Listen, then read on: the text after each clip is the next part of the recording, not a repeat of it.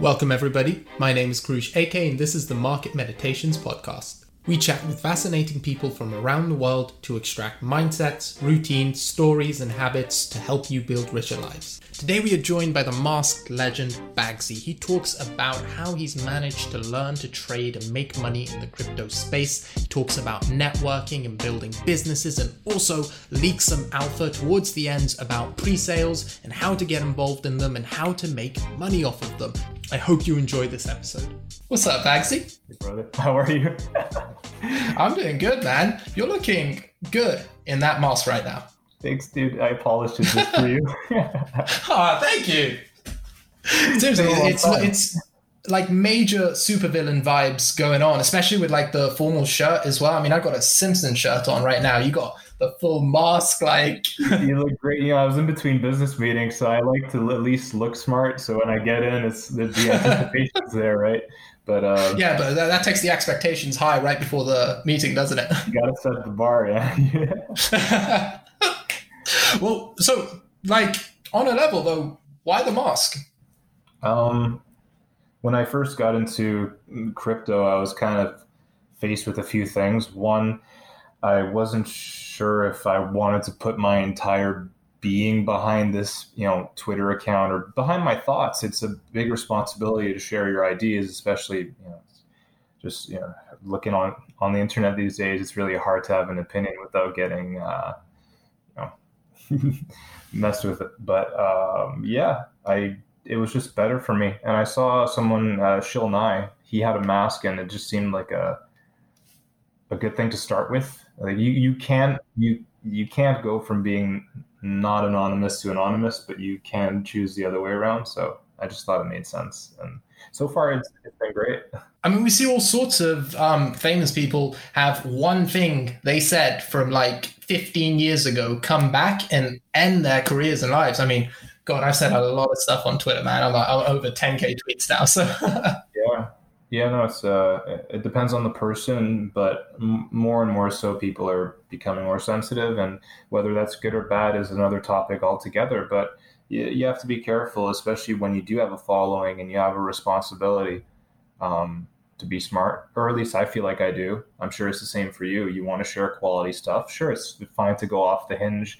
You should, if you guys go on my Twitter, it's you'll probably see a bunch of Pepe frogs and like jokes. So it's, it doesn't all have to be serious, but um, yeah, I feel it's smart to be cautious, and that, that implies a mask as well. Um, yeah. So, what sort of things come with that responsibility? Uh, would you say? In what sense?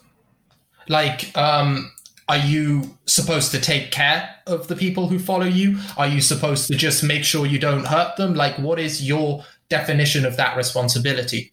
That's a that's a really good, you pose that really well. I think both. I think you have to provide value, no matter if it's cryptocurrency or whatever field you're in, but also you have to do your best not to hurt your audience. And in crypto, that could just mean talking about a project that ends up pulling all the money and it goes to zero. And we've seen that happen time and time again. It happened last night with one of the protocols. So It's, it's to me, it just means thinking before I tweet. But how do we actually solve that? How would you say we enforce that? Because like self-policing is done, uh, quite frankly, like there are some incredible things about the space we're in, the cryptocurrency space. But when it comes to self-policing, man, I mean, people get away with anything and everything. So where do we even begin? I mean, you and I can choose as individuals to um, set the bar as high as we can and be responsible. But Um, long term, what's the actual solution, would you say? I don't think there is a solution, and I don't think that there necessarily should be one. I think just people are how they are. Uh, you'll have people who think the way we do. You'll have others who don't give a fuck and will say whatever they feel, and that's fine as well. You're, you should be allowed to express yourself. Um, but I just think for people such as myself and, and you, Koroush, it's a question of just being responsible and providing value and just having a good time. Yeah, I mean, are you having a good time? Have the last two years been amazing for you on Twitter? It's honestly been really good uh, in many ways, especially with, um, you know, this unfortunate COVID situation and all that. I I get to communicate with a lot of people that I that I consider friends, even though some of them may have seen my face, others not. you still develop a bond with people that you meet online through this community, through Twitter, through podcasts. And uh, so you're not, you know, alone, even though they're not physically next to you most necessarily. Um, what do you think of that? You, you wear a mask. Um, I think it was quite interesting what you said about even though people haven't seen you, your real face or anything like that. I mean, there's so many illusions which go outside of just your physical appearance. I mean, like when you meet a girl in a bar and you say you behave a little differently to you normally do, you get a little nervous or you get super confident, um, whatever you are. All of these are some forms of re- illusion. At the end of the day, it's the actual relationship which creates a friendship, which um, is... why I'm friends with so many animals and cartoons. Uh, yeah, I, I never thought like three years ago I'd get here, but here I am on a podcast with a dude that looks like a badass supervillain. It's true though, but and I think the important thing here is just to realize that it's actually character that that that develops friendships more than just the physicality or the the appearance. I could look like this, but I could be the sweetest person in the world, and someone could be dressing up like Jigglypuff, but they're a murderer, you know? So it's... it's yeah, one hundred percent. It's, I would say character and time. Uh, time is really what kind of proves relationships, because you'll eventually yeah. get into obstacles together, um, and you get to see how the other person will treat you, treat the situation, and you get to judge whether they're a good fit for your life. So all that to say... with Twitter, we're exposed to hundreds of talented individuals who are all good at something. Um, so you get to see who's the right fit or not. And you know, then you make friends and sometimes start projects together and just things grow out of nothing. And I, I, I highly recommend if, uh, if, you know, if you're on Twitter to take advantage of that if you have some type of value proposition to bring. Well, one thing I've noticed you're really good at is that Um, networking side, that making friends side, because I mean, we met on a podcast like now two years ago and instantly I was like, oh, I quite vibe with this guy. He's um, got a great mindset. Um, you followed up afterwards, but yeah, but both on being a genuine person and being a great networker, you've been great at making relationships, making friends and networking as a whole. Um, What are your top tips for something like that if people want to get into doing that? Because Twitter is one of the best places in the world to do that. That's a good point. Uh, that's a hard question to answer as well. We're all so different, but I think it, it boils down to wanting to do good. I think that at the core, if you have, if you're coming from a good place and you have something that you want to offer, uh, I think your odds of succeeding will be much greater than if you're heading into something with the mindset of wanting to take. And an example is, you know, for, for my own brand, the Bagsy brand, I didn't monetize anything for the first year and some months. So it, I was just sharing my thoughts and not expecting anything. And through that, I met Cryptoons and we started a podcast and had a bunch of friends on. And, you know, so it expanded. But at the core, I didn't come here to take anything. It was really just to offer a perspective and hopefully make friends. Because at the time, I had... been trading uh, full-time for maybe a year, and it was very lonely. Uh, and that was my choice to to be alone. I, you know, I have friends in real life, but sometimes you just don't want to see them. And I was going through some shit, I guess, around then. So to me, it was a good escape to get into Twitter and to build something that no one knew about. Only my best friend and very select people know about what I do to, to you know, that I've even given the name that I work under, the pseudonym. So I keep, I keep it really personally to myself, and um, it works worked out. Um, that's really interesting. I, I would have thought more of your close circle would have had some idea about what you do. Um, could I, I don't know if you're comfortable talking about it, but what was going on that um, made you want to come on Twitter and made you feel like you were lonely and going through some bad stuff? Mm, I think at the time I was trying to rediscover myself. Um, I felt like growing up, you kind of take bits and pieces from people, but sometimes you don't take enough time to really figure out for yourself who you are. So I took a good two, three years to just be alone, read books, educate myself, um, better understand why I was the way I was in some ways. So uh, I think Twitter was kind of like an easy transition where if I don't want to speak to someone, I don't have to. I don't. They're not going to knock on my front door. I don't owe them anything, but I stayed because it's been probably one of the best things that's ever happened to me uh, in many ways. Um, so I, I feel like for, I, I might be one of the few cases where social media has really helped me grow into something better instead of really being a drag and a negative and the perception that I feel social media might have. Um, but yeah, does that answer your question? It does, really, man. I mean, it's a double-edged sword, social media. I mean, some people, it can mess up your brain, your life. It becomes an addiction. But um, on the other hand, because of that power it has, it also becomes one of the most powerful leverage tools you could possibly use. Arguably, the most powerful asset you can have is an attention right now. Um, I mean, we, we bonded early on uh, being fans of Gary Vee, and he always talks about it like um, – just day trading attention. Um, you gain attention, and then with that comes the responsibility, and you leverage that to get whatever you want. And um, yeah, so you, you said you were reading some books and learning stuff as you um, got into Twitter. What stuff helped you with that journey? Uh, at the time I was reading, I guess, a bit of spiritual things, uh, some Dale Carnegie, uh, Robert Greene, life things, I guess, not not necessarily fantasy or sci-fi, even though I did like those kind of books when I was a bit younger. But um, what's the book that helped me the most? I'm trying to think. I think The forty-eight Laws of Power was really uh, a good eye-opener. Mm-hmm. Um, I don't know if you've read it or if you've heard of it. I have. It's a fantastic book that um, I often like to compare to. Have you read How to Win Friends and Influence People? I was going to say that one next, and this translates best to what we were speaking on earlier. Absolutely. Yeah. That, that's a great book for our earlier conversation on, you know, what are some things you can do to, to I guess, make friends and influence people.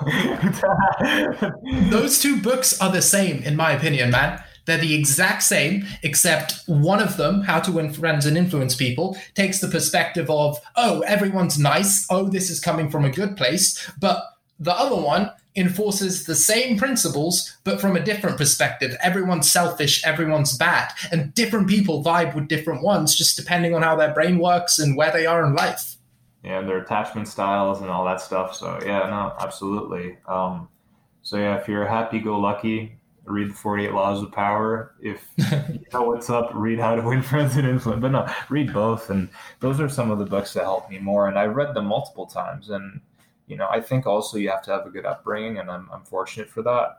I had two parents who, uh, you know, love and care for me. So I didn't have any lacks in that department. So I'm, I think I'm good enough at being myself. And I think I come from a good place, and that's really what's helped me just steer the right path. You know, it, like, ask yourself, am I hurting someone by doing this? Yes or no? If no, is it good for me? Yes or no? If yes, move forward. And that, that's what it's been. I've, I've got a similar mentality with that net positive effect. That's all that matters. If it's net helping people, I'm okay with it. If it's not, it's kind of like thumbs up, continue. It helps one person. one hundred percent. Um, what question for you? What's what's been the biggest challenge with your YouTube channel? Has there been one thing that's been the, the largest? I don't have a better word for challenge, but yeah, um, I, I've actually um, I'm not that comfortable putting myself on camera. So actually, uh, I didn't bring the camera on for a while. Um, so actually, being and presenting in front of a camera, um, I don't know if you know what imposter syndrome is, but it. it Oh, oh, it's when you, um, well, at least this is my definition of it, um, when you feel like you don't belong where you are. And when I come on camera, I'm like, uh, why are ten thousand people watching me? Um, like uh, as the views ramp up, as the audience grows, because I'm doing exactly what I was doing before all this happened, except now there's a massive audience. And um, I don't want to discredit what I've done. I think for my age, I've been pretty hugely successful, which I'm, I'm very fortunate for. And it's a combination of skill and luck, but uh, still it feels kind of odd. So that's been the biggest challenge. I mean, obviously there's uh, coming up with ideas and making sure people like what you're making, but Um, yeah, just uh, getting the confidence to come in front of this many people and chat to them. I don't know if you've ever found that. I'd be interested to know how the mask changes that, um, or if it does at all. Interesting. Uh, I think it does, but not for me, because I've done things before this whole cryptocurrency adventure that had my face out there. So I think just, yeah, as I said earlier, for me, it was just being able to really do it my, alone. And if I decide to bring people on, I can tell them. Uh, but uh, yeah, no, I, I never really had imposter syndrome, but I absolutely understand where you're coming from. Um, I can't imagine, you know, t- t- yeah, no, I can, but it's, it's, yeah, no, it's sometimes we devalue what we've learned. Um, and it's, uh, it's a hard battle to overcome, but.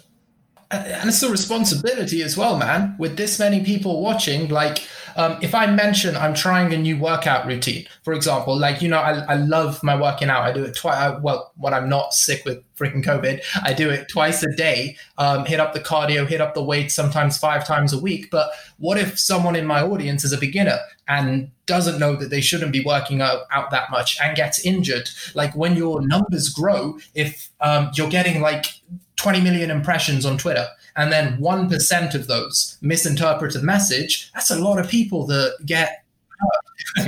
two hundred thousand, and that's, that could grow really quickly if it's something off. But yeah, no, that's a, that's a good point. Um, yeah. We can only do the best we can, right? Uh, of course. Um, so I think as long as you have that good intention and um, you, you're careful, like you just have to be self-aware and conscious of what you say, uh, and just use common sense. I mean, if you're giving health advice, give a disclaimer that you're not a doctor or um, a physical educator. It's if the, like when we talk about trading, for example, like that is something we have thousands of hours of experiencing, something we've obsessed over, and something where we are the top percentage of people, um, not the top, top percent, because obviously we're both quite young and we haven't had decades of experience like others. But um, when it comes to crypto, a twenty-four seven market that we've been obsessed with that hasn't been around that long, so that the percentage of time we've been involved in it is actually quite significant. We can give more, a lot more comfortably talk about these topics without being worried. But then there's the other side. And uh, this quite nicely transitions into trading. Yo, Bags, tell me about your trading journey, man. Um, I went from not understanding risk, uh, getting wrecked on Kraken, from just not realizing that crypto was valuable, but having some of it. Um, before I got into crypto, I was, um, I had a product that I was selling, and PayPal eventually cut my services because they didn't feel like it was within their terms and conditions. Nothing illegal, but they weren't happy with it, so they they really fucked me on that. So eventually I got on the dark web, and it it was a good fit, and I started accumulating some Bitcoin, and I didn't realize what it was for the first two, three years, but I was still playing with it a bit, but nothing nothing obsessive like today. And uh, whatever, fast forward two, three years later, and t- early to mid two thousand seventeen, I got back into it, and uh, I went full-time August two thousand seventeen until this present day. Um, so trading was really my only um, source of income for for a while, until I started earning a bit of money through Twitter and then starting little things. But it was never re- uh, anything really massive until, you know, more recently. But uh, yeah, I love trading, man. It's I like being right. I don't know. I, I hate to say it, but it feels good to just have conviction and to stick with your uh, strategy and um, really see something play out. And it's a lot. There's a lot of pain too. You know, I, I lost a, a lot as well, but it's really worth it if you're able to take the right steps and to be honest with yourself and to understand where your strengths lie. Uh, that took a long time for me. Uh, Were you profitable straight off the bat, or did was there a turning point for you? I, I was, because the environment was just so that it was hard not to be profitable. Um, like you'd buy something and it would go up three hundred percent type of thing. So it was, I would not have been profitable, I assume, had the environment not been as it was. Um, because I did give a good chunk back in two thousand eighteen, and you know, so there I was still understanding. Um, I guess the function of, of a bear market and how the environment changed, but I, I, I adapted quickly enough, and thankfully uh, everything worked out. Um, so, but you're right about this market being so young. It's only been around for what, ten years, a bit more. I mean, it has. And also, you, you go, you've got to think about uh, sample size when it comes to that data. Even though it's been around for a while, uh, there's a heavier weighting to the more recent data. So there's been far more participants in these years. So these years have more value, in at least in my opinion, um, mathematically, than the previous years. So not only have we been around for a while, we've been around for a significantly weighted while as well. Dinosaurs, man. We're fucking dinosaurs.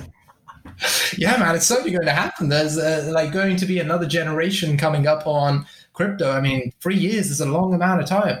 Yeah, and like you, we see cycles of people come through in groups, right? So it's, yeah, it'll be really nice to see who comes through. Um, who's your favorite new, newer account that that I've been following? Yeah, I like I like Ricky a lot. Ricky, um, uh, R- Ricky, Ricky, Ricky, X- oh, Ricky. I, I, I definitely enjoy his vibes and energy. Yeah. Um, I, I like how he just owns everything he does. Mm-hmm. Um, yeah. Um, so Rookie, I'm a big fan. He's got big balls. I like that kid. Yeah, he's brave, man. He has gone up and down a lot of money. Mm-hmm. Uh, who else have you been following that's new? Because I, I've obviously been following them, but I don't have a radar in my head or a, a segregation between the new people or the older people. Right, right. Uh, I think in that group also, uh, Dentoshi, mm-hmm. she's, she's a really cool trader. All uh, right. Uh, who else? I don't know. Pentoshi as well. He's uh, he's really, really smart. Oh, uh, so he's the, um, Penguin, right? Exactly. Yeah, the the yes. Penguin. Yeah. Um, let me just take a sip of coffee. Mm. Go ahead, man. Ah, oh, bless you, Tim Hortons. Okay. So yeah, that group. And then you have newer ones, but I'm not as in touch right now because I have less time to really stalk Twitter as much as I have in the past. Dude, it's a full-time job keeping up with uh, the tweets and putting them out. And I mean, you also got to put a lot of thought into every tweet before you put it out because, again, there's that responsibility with every word that you say. Yeah, no, I know. I delete a lot of my tweets before I send them. It's a lot, a lot of drafts, a lot of... A lot of thought goes into it, but it's a lot of fun. And I think I have a really fun audience for the most part. I, I don't have any problems with anyone. And, uh, and yeah, uh, no, it's, it's, it's, it's been good in that sense. Um, what are some of the older, I'm sorry, who are some of the older traders that you learn from and respect and all that?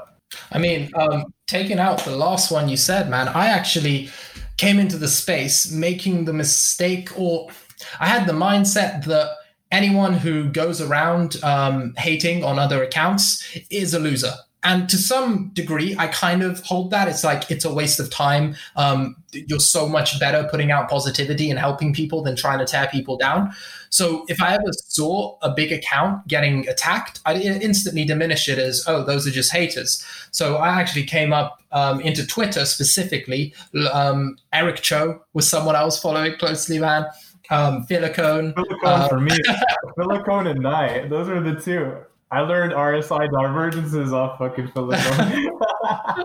I mean, Nye is awesome. Let me just put that out there. And um, Philakone had some good educational content, man. He's one of the reasons I make free educational content because, like, his stuff was great. I found a system out of his stuff that made me a good amount of money. So at the end of the day, like, he, he's done some messed up things, but his content was very pretty decent. Yeah, and it shows because people are buying his content. You know, yeah. So if he wasn't good, they would he wouldn't be where he is. So uh, I, I, I, you know, we, life is complicated, and um, and yeah, quality is. It's hard to judge people um, based on the impression you get on social media. You have no idea what's going on in that person's life. Yeah, like I, I've had some. I, ha, I, I still have problems with people who put out negativity or mm-hmm. who, are, who tend to attack other people. I, I do think it's a waste of time and. You know, I don't usually associate with that, and it's just leave me alone. You do your thing type. So that, that's what it is for me. And I've had a few people come after me over time, and I never felt like it was really a product of me directly to them. It was mm-hmm. just a product of me. Um, but that's okay. We take it day by day. Don't you think it's a product of themselves? I, I often feel it's just projection, um, some sort of stuff you're dealing with that you like to project out. So when you see someone doing something that triggers you to spend your time writing mean messages, that's normally coming from within, not from outside. You're right. I guess more what I meant to say is I'm the cause. I'm I'm a trigger, let's say. Yeah. There are many triggers. Yeah. Yeah. And you just happen to be one of them at that time. Be, yeah, yeah. It's not personal. I, I realize that. Has it ever got to you? Like, I, uh, upset you? I, I know earlier in my career, like, it, well, career, friggin' um, Twitter. But yeah, it, it is a career at this point. It's a career. It's a career. Yeah. Um, uh, it is a career at this point, and um, yeah, it, it, it got to me quite a lot early on because I associated me with that online persona. There wasn't that distinction. Yeah, it, it, it bothered me, especially when it's someone that you have respect for. I think that's when it matters most. I don't like it'll t- if it's someone that I actually have respect for that that kind of goes out of their way to, to do that. That's when it's bothersome. But it hasn't happened very much. But there are some instances where it does, and you can have great respect for a trader because he's very good and he's profitable and he makes, you know, good income. But at the same time, he's been a piece of shit to you, and you haven't ever messaged them, haven't ever done anything really to fuck with them. So it's regrettable, but you learn that, you know, not everyone's going to be your cup of tea, and that's okay. Also, uh, if no one dislikes what you're doing, you're not doing something that significant, you know? Or like, you're the best fucking marketer in the world. That is also true. Um, though, man, like, take a look at someone like, I, I talk about him a lot because he was quite, uh, you know how you said reading is what led to your journey? Well, the person who got me started reading was Ty Lopez with those Lamborghini ads. Oh, well, you see, there's value in everything.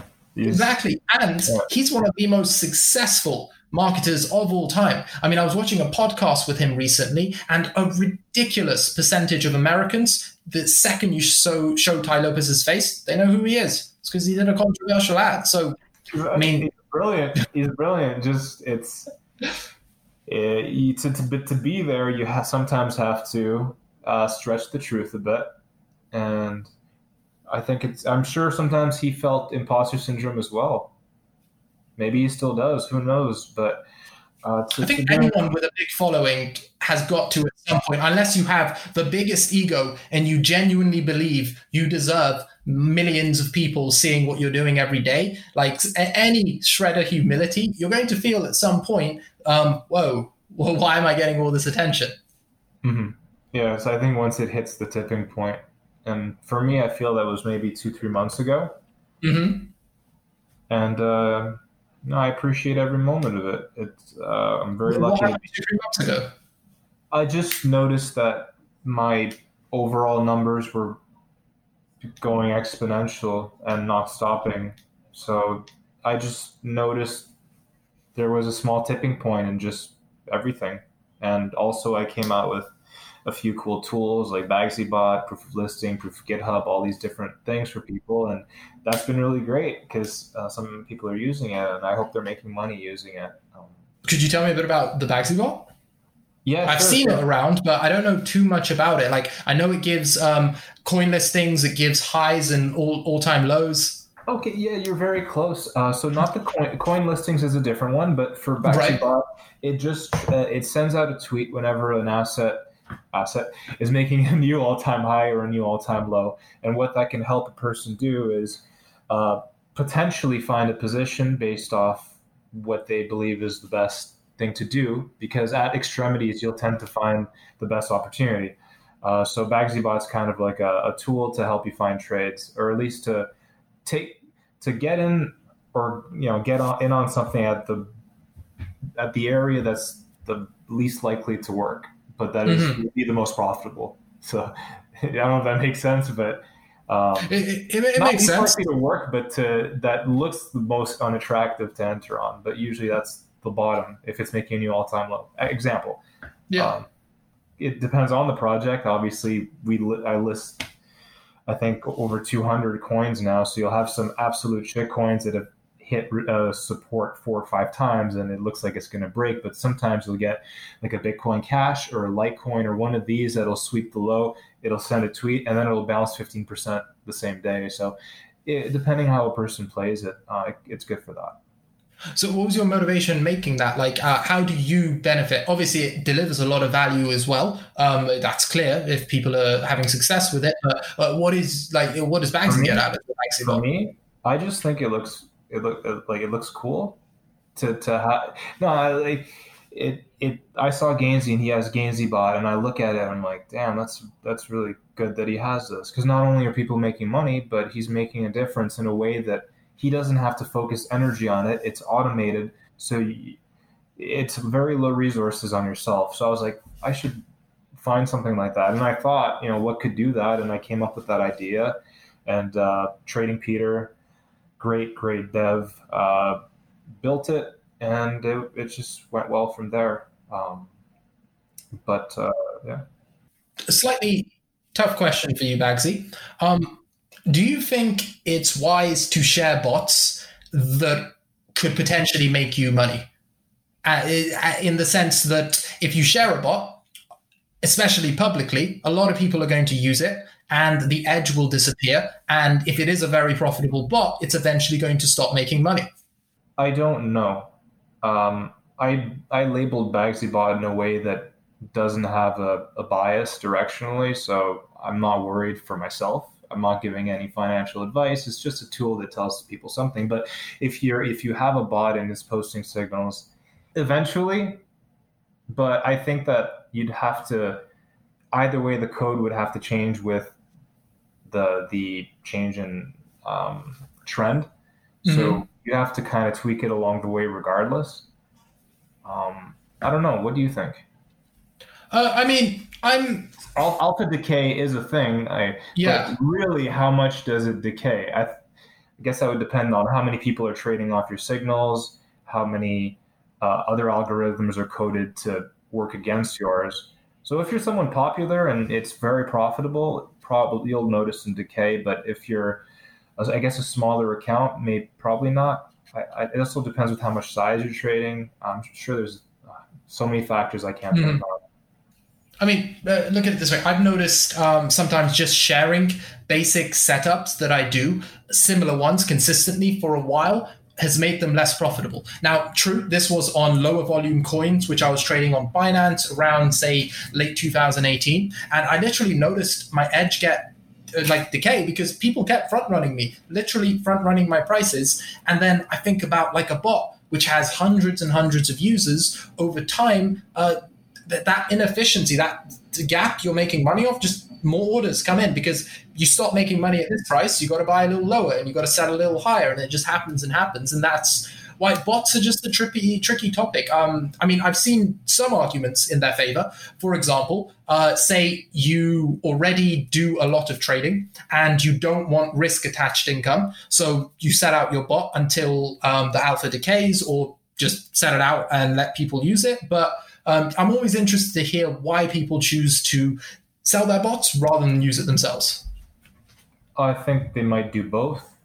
Hopefully, hopefully they're using their own bot. You know what I mean? If they're selling it, but uh, I don't know. I, I think it's good to have some automation if your bot's profitable. Um, mm-hmm. I also think, going back to your uh, statement earlier about getting front run, I think that just might be a, an algorithm. Uh, You know, one of Binance's market makers doing that. I don't think it's people stealing from your edge as much as it is uh, that. But also, I think maybe you lost a bit of the edge just because the trend mm-hmm. changed in some way. So, but maybe, like, this is just my guess. I don't know. It also depends how long you're running it. But I think it could may have been also an environmental change, and the market makers maybe noticed you or.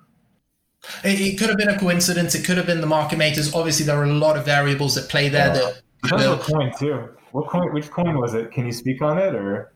Uh, I, I don't want to get into too much oh, detail. Oh, oh, no, I want to see what you traded, bro. uh, we'll, we'll go on a post cam. Um, no problem. But no problem. Yeah. It was uh, a, a selection, actually. It was a system where, I mean, I don't. I'm sure you've noticed it as well. But when it comes to the low mid caps, they behave almost exactly the same. They get volume and volatility running in, and then they go through very similar motions. And it's very easy to kick, like, group systems based on those behaviors. I mean, that's your, you've got a bot that, well, I'm telling the guy's got a bot which runs this on two hundred coins. So uh, yeah, that happens there. But when it comes to releasing the bot, it's obviously like literally systematically sharing everything that's happening, uh, But you also said that yours isn't a signal. It's a tool or indicator that can be used alongside a system. So there's an argument. Yeah, it's it is a signal in the sense, but it's not a biased signal. It's just mm-hmm. giving you a fact. It's giving you the fact that something changed. So that, yeah, um, one hundred percent. Nice. So what's your favorite way to use your bot?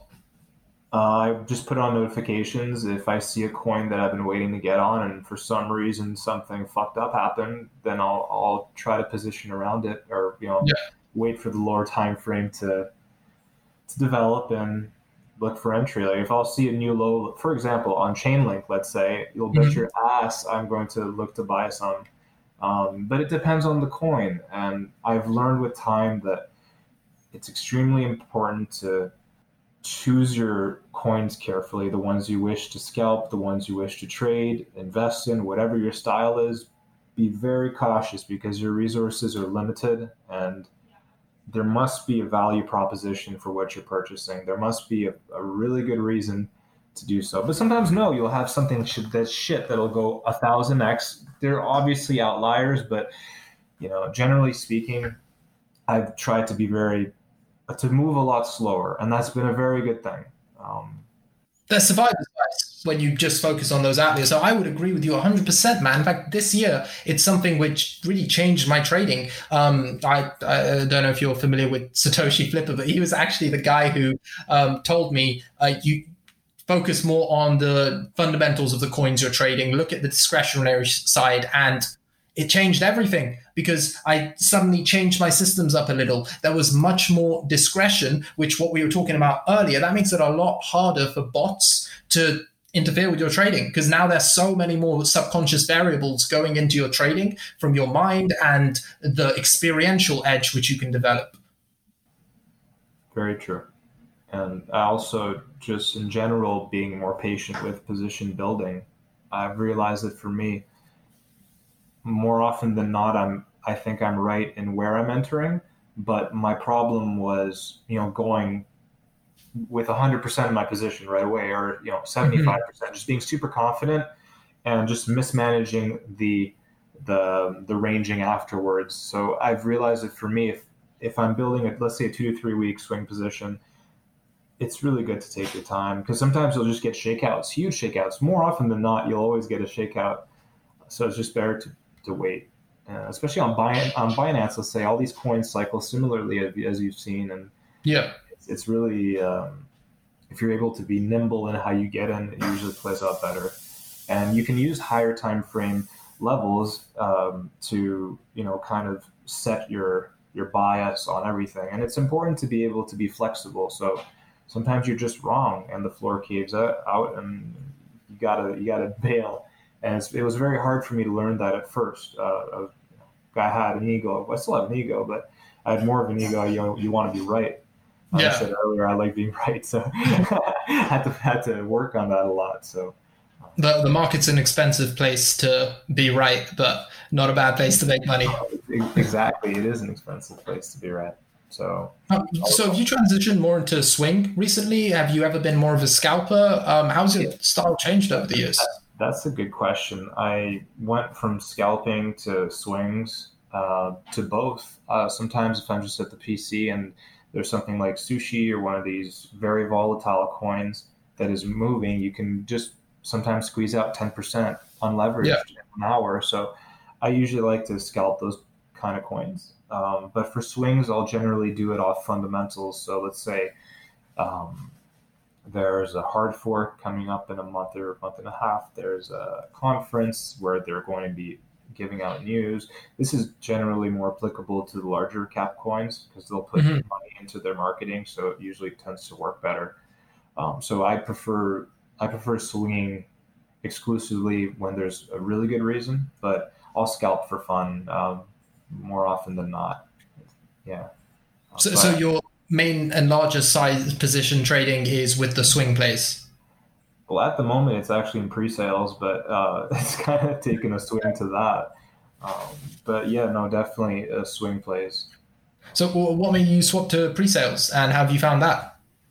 Uh, just through good friends, contacts, um, and it's easier because you don't have to do much to secure a better entry, I guess. And that's the thing, like whenever you're entering a position, right, you want the best entry possible. So literally, what's the best entry on a coin?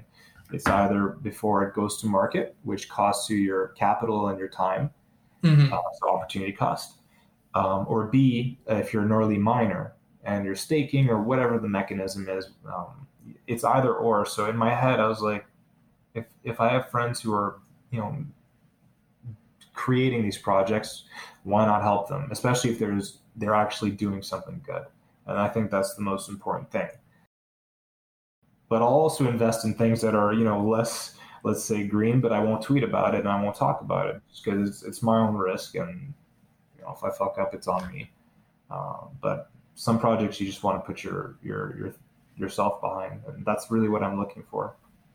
There's definitely been a shift this year. A lot of people have been getting more and more involved in pre-sales. And yeah. It's a difficult one because um, I, I love the way you described it as just a better entry on a position. Uh, because th- that's something um, I've been thinking a lot about recently. And uh, when you look at it as just another trade, I mean, why do you have access to these pre-sales? It's because you've worked, you've worked really, really hard at building your network, at building your platform, just like a trader would work really, really hard at studying the price data and building his edge in the market. So it's just a different edge in the market. And I don't know if you thought much about that and whether it's still a level playing field or it's different in any way when you get access to these pre-sales. That's interesting. I guess it's no different. You're trading your time, right? Your time, your energy, everything's a trade. Um, so I just realized that, you know, like we were speaking on earlier, I, I, I like people and I want to be involved in projects. So I just, I didn't go there for that. It just happened. So happened that I have some, a bit of capital I can put towards some of these. And it's just a better entry on a better trade. But at the same time, you know, if you invest in these things, you're, you're not giving, you're not giving your entire position up front. A lot of it's locked, a lot of it's vested. So It's it's a trade like any. Sometimes it works out, sometimes it doesn't. But at, at the core, it's I think it's cool just to be in something early and support it. So um, I, I take it you've had quite a bit of experience with pre-sales now. Um, what are the most important things you look for when you're looking at a pre-sale project? Um, sure. Uh, market cap on listing, uh, vesting schedules. Um, w- do they have solid a solid social media presence? Do they have a team? Is a team doxed? Uh, what kind of education do they have? If, if it's verifiable, do they have a product? All these things are important. I say from most to least important. A lot of projects go to market and they don't have a product, and it still pumps yeah. twenty x. So it's it's it's not a, a tr- you know you could have the an A team, but they list in a bear market, and you'll see it go to fucking Hades. Um, you know, and we've all seen, and I don't want to name any names, but sometimes you just, if you don't have enough money for your market making, you don't have enough money for your marketing, you enter the market at a wrong time as a project. Uh, it's just, it just won't work out. So it's for you, for as a, as an investor, I think you have to notice the trend. Mm-hmm. What are coins do? Like, what are the listings looking like? What are the charts looking like? Are they making ten, twenty, thirty x multiples on listing, or is it only a three x now?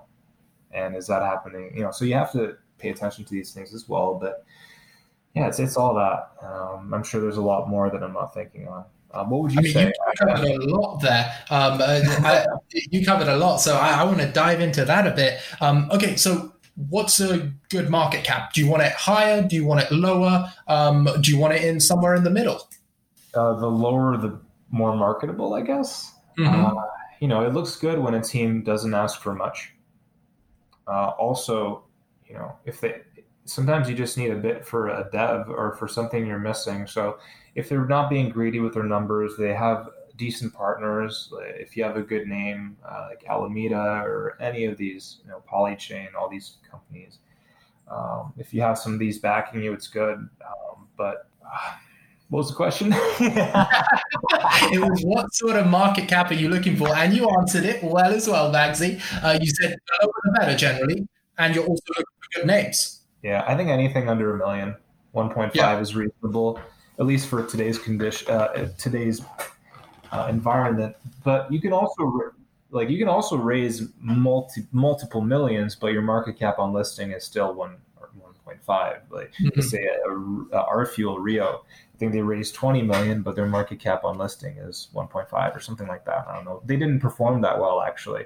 Um, yeah. Surprisingly enough, because uh, it's a, actually a big blockchain. Um, things are being built on it, so you know uh, it, it goes to show that you, sometimes you just got to bet more.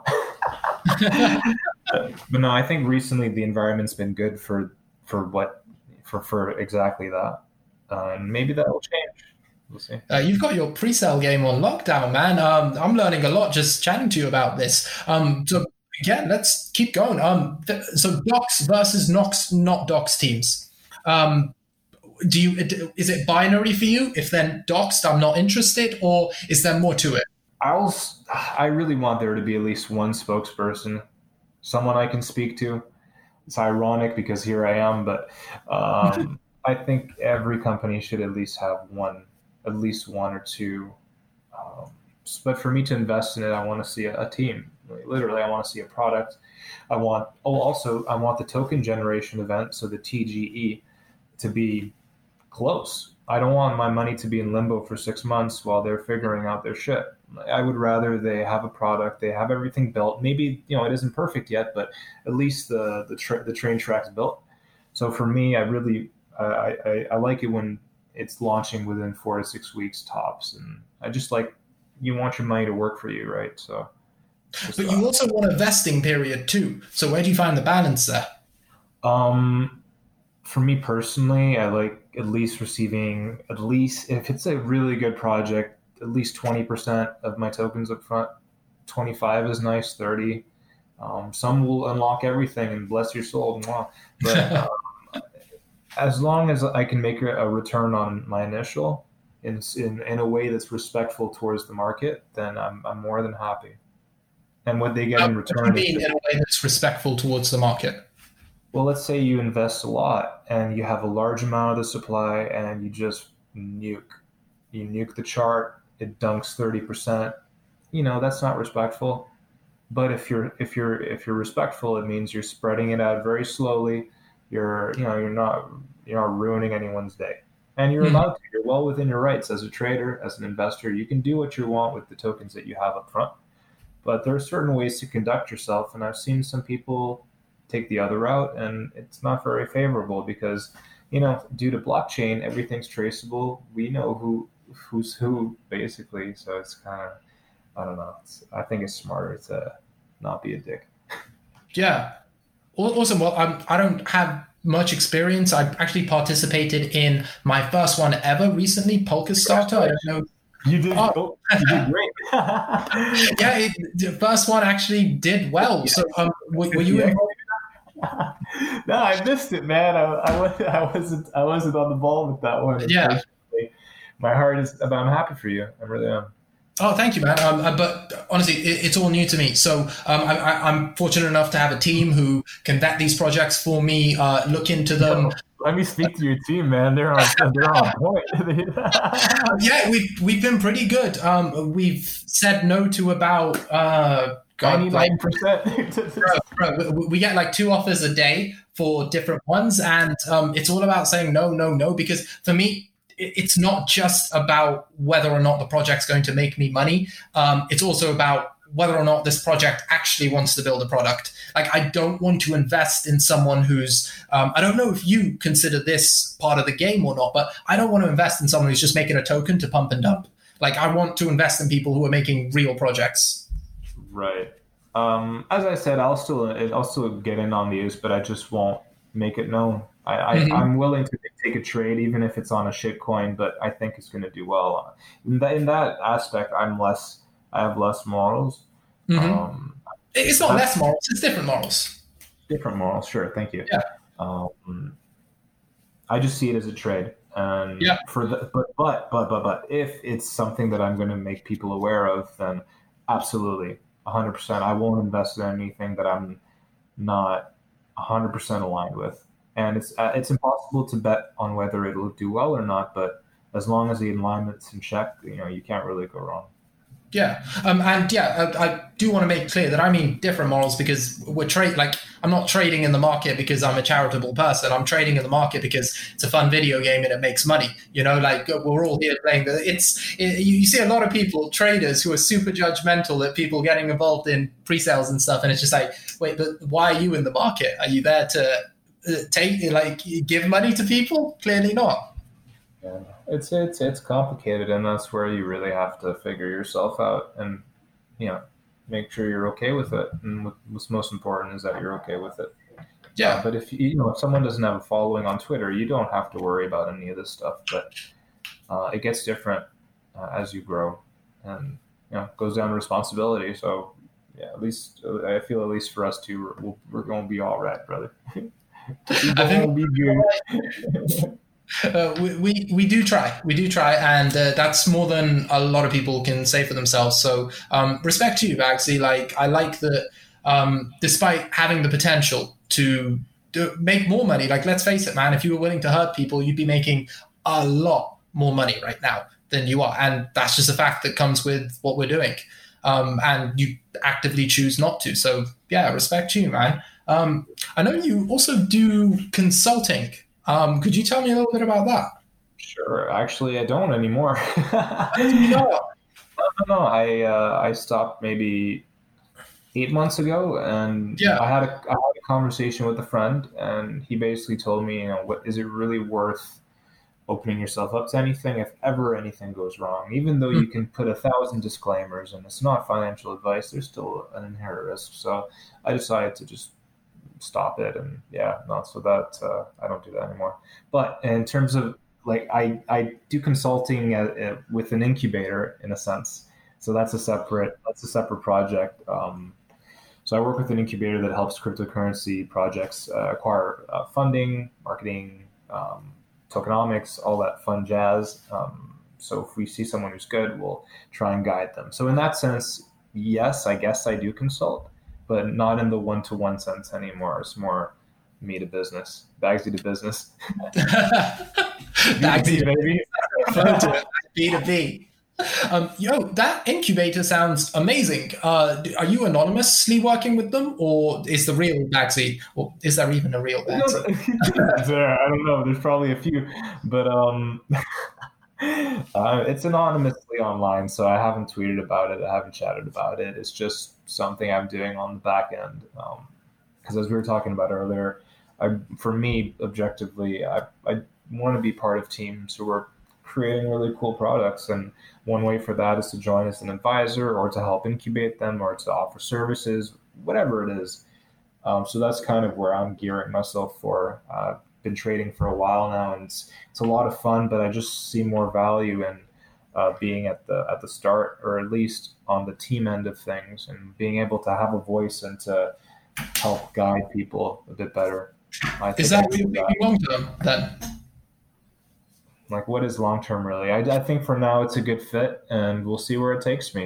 Um, I, I try not to be too anal about the future. It's you take it day by day, you do your best, at least have some sort of roadmap for yourself, but at the same time, Uh, it's okay to sway a bit and to, to be, be in flow, however you want to say it. So just take it day by day. Um, at least make sure the trajectory is up. Yeah, hopefully, or at least sideways, you know, it's okay to fall down. But um, I, I think we also spoke a long time ago about Greg Plitt. Uh, oh my God, we did. I, I'm amazed you remember that.